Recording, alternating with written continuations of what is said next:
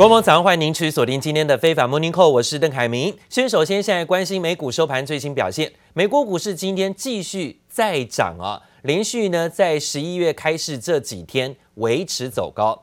联准会召开利率会议之前，华尔街呢先消化了辉瑞等等公布财报不错的消息，苹果电脑股价也出现了反弹，三大指数呢再攀新高。道琼指数啊涨了一百三十八点，幅度百分之零点三九，收在三万六千点以上了。还有纳斯达克指数涨了五十三点，幅度百分之零点三，收在一万五千六百四十九点。费半指数涨幅最大，超过百分之一点二，上涨四十二点，收在三千五百四十八点。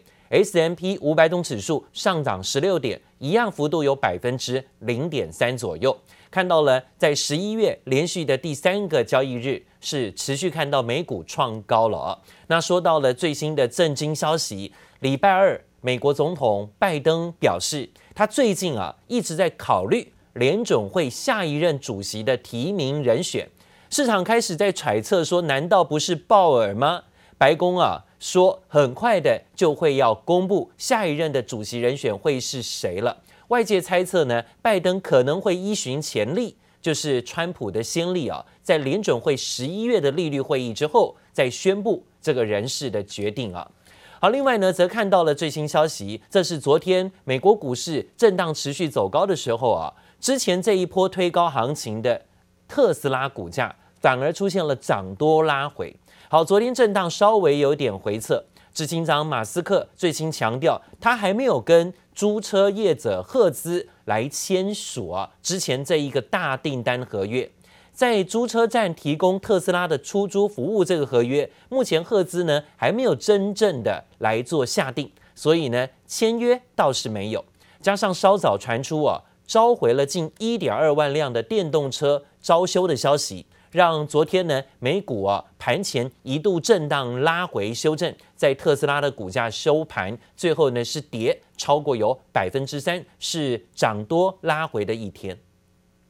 We reached out to Hertz and Hertz wrote us the following statement saying Hertz has made an initial order of 100,000 Tesla electric vehicles by the end of 2022. Deliveries of the Teslas already have started, and consumer reaction to our commitment to lead in electrification has been beyond our expectation. 租车龙头赫兹上个礼拜曾经宣布要斥资四十二亿美元向特斯拉采购十万辆的电动车啊， 这激励特斯拉股价呢是一路攻高到了一千块美金大关，市值也冲破了一兆美元新高。但是呢，昨天 CEO 马斯克强调。目前呢还没有签下采购合约哦，只是说，但是还没有买哦，并且表示说呢，未来卖车给赫兹所赚取的利润也会呢跟卖给消费者获得的利润差不多。另外一方面呢，特斯拉稍早啊做了紧急刹车的系统瑕疵为理由，召回了有一万一千七百多辆的呃电动车。那这样的情况呢拖累了昨天股价。震荡拉回走跌的原因，也跟这件事情有点关系。另外呢，讲到特斯拉的股价呢，这一波哦冲上了新高，当然也让创办人马斯克的身价水涨船高。现在呢，他已经是冲破三千亿美元大关的身价了，一举一动都成了市场焦点。而且呢，特斯拉马斯克执行长啊，在中国也算是相当哈、这个风云人物啊，好多人呢都抢着呢要把马斯克或是特斯拉来标注当一个商标使用哈、所以到处都有看到马斯克或特斯拉的商标被认证，甚至呢被要求申请。马斯克其实最新在推特上啊也很特别，他居然呢首次看到推特上写了中文。难道有人说他开始非常重视中国市场，而且呢要学中文吗？昨天早上啊，他突然在他的推特上啊，用人类当主题，用中文写下了曹植的七步诗啊，马上掀起了网络上热烈的讨论。I, use my tweets to express myself. 语不惊人死不休，马斯克罕见用中文发推文，以人类为题，用中文写下曹植的七步诗，大叹本是同根生，相煎何太急。突如其来吟诗作对，不少国外网友看得一头雾水，用翻译软体翻译，还以为是跟豆子有关。台湾网络论坛上则马上出现马斯克的梗图。You can change the shares of cryptocurrency more than China can. Yeah. Is that a good thing? Um, if it goes up, I suppose. 不知道是谁告诉马斯克，曹植透过七步诗描写兄弟相残的悲哀。有网友就幽默猜测，豆奇英童 Dodge 自称狗狗币教父的马斯克，可能想借此暗示狗狗币和柴犬币犬币相残的市场现况。Our current price target for Tesla is three thousand dollars. Uh, now, if we zoom out even further and think about the robo-taxi opportunity, we think that that could drive $9 trillion in revenue to the robo-taxi platforms within the next decade. 特斯拉股价继十月飙涨百分之四十四之后，周一又大涨百分之八点五，市值冲破一点二兆美元大关，已经是全球首富的执行长马斯克财富一天暴增两百四十亿美元，如今身价达到三千三百五十一亿美元，是股神巴菲特的三倍，一举一动备受市场关注。记者王杰赖婉君综合报道。好，用曹植的七步诗哦来。反映什么样的事情呢？为什么他要在这个推特上呢？居然呢推出了这样的一个推文，大家也在想说，到底马斯克懂不懂啊？这曹植七步诗的原意，好，真的是在讲所谓的兄弟自残的问题吗？那讲的会是狗狗币跟柴犬币的自相残杀问题，还是说呢，特斯拉现在在中国已经日益做大，但是却看到中国有非常多的后起之秀，很多的什么小鹏汽车等等的电动车也要直起直追，要对特斯拉赶尽杀绝呢？这个问题要让大家引发了不错，而且很多的联想。在昨天呢，特斯呃马斯克所抛出了这一篇的推文。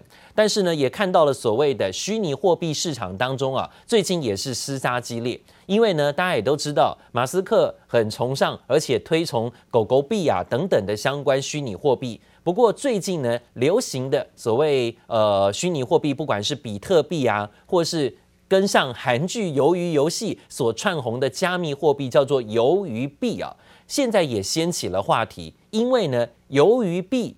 币值一夕之间从高点暴跌到趋近于零，让投资人欲哭无泪。为什么呢？专家说呢，包含先前用户回报没有办法出售手中的虚拟货币鱿鱼币，甚至发展规划只到年底的迹象，其实都隐含着风险。投资人呢，现在啊杀进杀出这种啊投资商品的虚拟货币市场之前，必须要多做功课，留意相关的风险，不然最后呢倒霉的都是玩家，而赚大钱卷款落跑的都是庄家啊。Oh, we went to zero. 直播主惊声连连，因为由韩剧《鱿鱼游戏》所窜红的鱿鱼币，短短几秒钟时间，瞬间从两千八百五十六美元高点悬崖式暴跌，趋近于零。其中交易量更增加超过百分之一百三十，巨大抛售压力涌现，吓坏一票投资人。上市的零点零一二涨到二八五六这个价位，历史上最高，它最高的价位，其实中间上涨超过二十三万倍，很多人一开始有买。可是要卖的时候，却发现卖不掉。那个时候，在所谓我们有一个网站叫做 Coin Market 网站上，其实已经有发出警告。触底等式暴跌实在是太夸张，而官方推特不仅已经删除，就连官网也无法进入，让外界批评由于币根本市场骗局。Netflix 也赶紧澄清，由于币相关游戏与代币通通都与他们无关。币价一夕之间归零，专家认为先前官网就有用户回报无法出售手中有余币，以及发展计划仅到年底等等，其实都有迹可循。如何避免被割韭菜？币圈专家也点出避雷要点。我观察他的呃社群的声量、社群的呃就是评语等等，然后甚至他的交易量，他在呃这个市场上的一些。呃，合作伙伴等等的一些状况，去观察这个项目是不是真的如呃它的官网所显示的这些资讯，然后再做一些投资。专家也建议进入币圈市场，仍要以主流币为主，才能避免真实版鱿鱼游戏再次重演。记者刘富慈、林秋强台北采访报道。好，真的冒险去投资哦，虚拟货币市场真的会陷入所谓的鱿鱼游戏一般呢啊，啊，不是大赚钱，你可能就是身败名裂，甚至呢血本无归啊。另外呢，还有这全球气候高峰会正式的登场了，这也是全球呢地球人都要注意的事情。身为东道主的是英国首相强森，最近呢却引发争议，说呢疑似搭乘私人飞机到处赶场，被质疑哦根本没有减碳。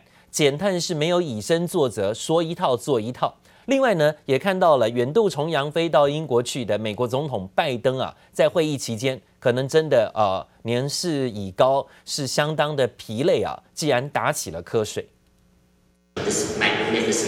美国总统拜登赶场累了吗？竟然在联合国气候峰会 COP26 梦周公，双手交叉坐得直挺，疑似发现自己打瞌睡，强作镇定硬撑了一下，但抵挡不住沉重的眼皮，又慢慢闭上，前后加起来约三十秒，直到美国代表团成员来身边咬耳朵，才打起精神为演讲者鼓掌。We then had Joe Biden, Sleepy Joe, who really, really struggled in the early part of the afternoon.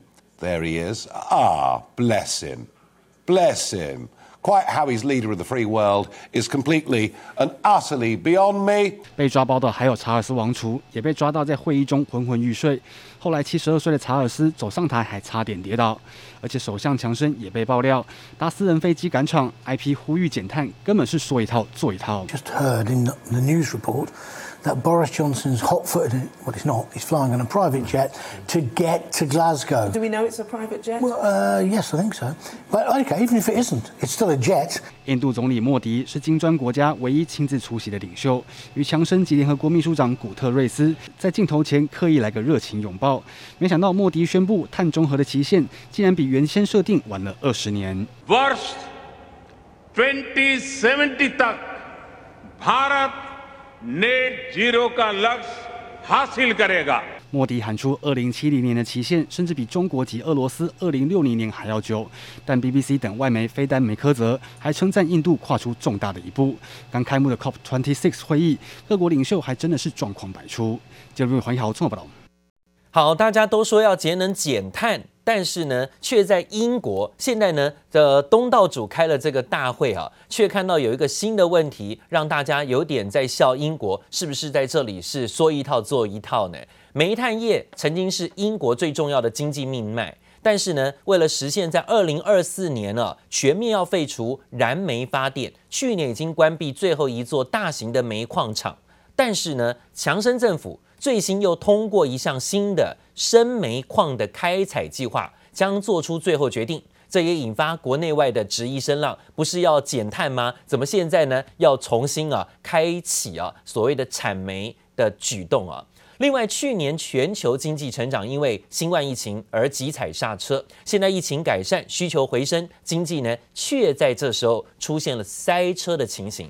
指标显示呢，许多地方的瓶颈都在于供应链没有办法啊持续的顺畅供货，而产生了瓶颈、供应恶化的情形，包括了超市空空的货架，还要拿假照片呢放在那边滥竽充数。另外呢，港口塞船，还有包括车厂停工，万物皆涨，缺货也缺到不知道什么时候可以解决，这使得全球经济复苏面临停滞性的通膨压力。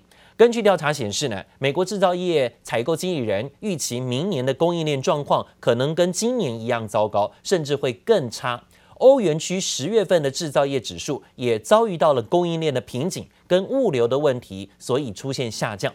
同时啊，包括苹果还有亚马逊这些大型企业都对于这次的冬季销售不乐观，因为可能没有东西可卖。苹果昨天还说呢，大家啊怕圣诞节过后你买不到东西送啊，不如现在赶快买啊。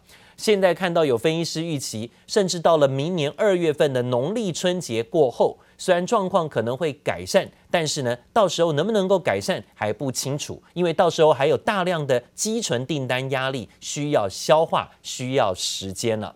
另外呢，产油国现在也看到了最新油价的预测消息，可能会持续走高，加重通膨的压力。产油国盟国现在的联盟在十一月四号要开会啊，尽管美国总统拜登呼吁扩大增产来抑制油价的飙涨，但是呢，看起来产油国的联盟似乎不甩美国的施压，要维持既定的产油步调。因为呢，价格好不容易不断的上扬走升，对产油国来讲是利多，他们现在就不会贸然的增产，但是油价可能会不断的走高。鉴于当前供需失衡引发了全球笼罩能源危机，带动了原油、煤炭、天然气等等价格都在飙高，这也使得美银又上调了油价的预测。认为布兰特油价呢会在明年六月之前呢飙上每桶一百二十美元大关了。好，讲到这样的情况呢，可能让全球的老百姓都要面对很大的所谓通膨压力，因为油价就是最源头的通膨问题。那今天呢还看到了还有一个关税的加税问题，可能也会牵动啊。中国海关总署最新证实，包括欧盟。英国、加拿大有三十二个国家要取消对于中国贸易关税的优惠。取消中国贸易关税优惠，就代表说认同中国的产品已经到达了一定的竞争程度啊，所以不能再给它更多的优惠了。好，这也许是对中国产品的一些赞赏，但是呢，却可能带来啊物价上涨更高的压力，因为这些税最后呢，如果减免的税没了。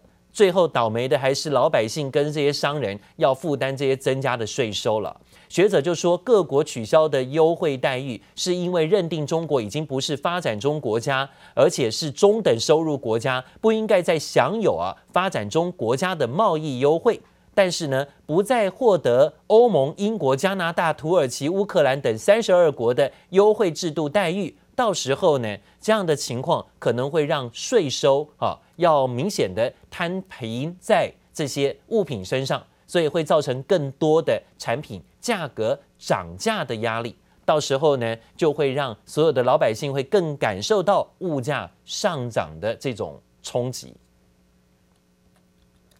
另外，美国总统拜登上任以来，美中关系一直没有特别的明显改善，到现在两个人。包括习近平跟拜登都还没有亲自的见上一面哦。拜登已经就职快要满一周年了啊。那中国官员多次的要求拜登应该呢要取消川普时代啊不断不公平对于中国的加征关税，那没有得到适当的回应。那现在呢，中国啊现在塞港，还有包括呢限电等等问题，造成了产能供应受阻，所以呢产品价格物价飙高。运到美国去的商品价格翻了好几倍，现在美国呢可以说是吃到了土果，美国人买东西都变贵了，其中呢也包含了美国对中国加征的关税问题。